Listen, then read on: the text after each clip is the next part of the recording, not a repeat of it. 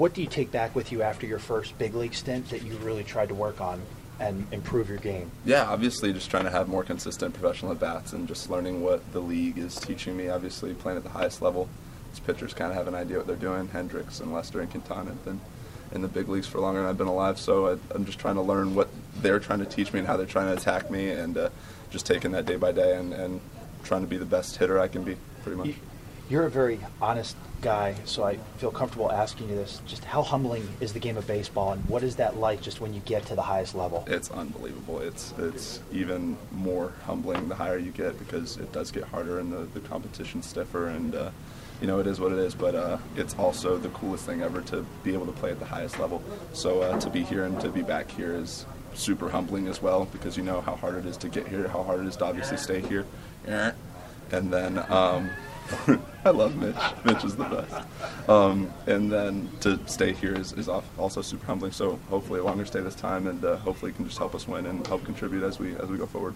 Thanks, Cole. Did he give you an idea of how long you'd be here? I have no idea. I don't. I don't know anything. I know I'm. I know we got BP in like 10 minutes, and that's about tonight? it. Uh, no, I'm not. Did you really miss us? Yeah, yeah, of course, of course.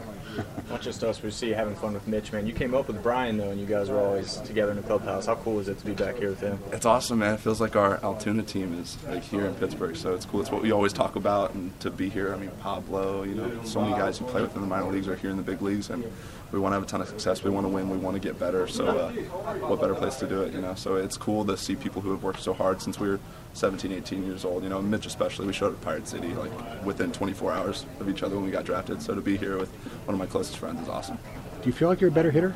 Uh, yeah, every day, yeah, for sure. You touched on some of this earlier, Cole, but how, how do you feel your game is in a different place right now? Like, what, what have you changed? What have you worked on? What are you sort of eager to show that's different about Yeah, it? I mean, like I said before, the consistency. So just going up there and uh, hunting zones and knowing what um, what I do well and what I'm going to try to do in the box. And uh, as, as always, I'm consistent, good shortstop play, and uh, from both sides of the ball, offensively, defensively, both sides or both sides of the plate. Just going to try to be the most consistent player I can be.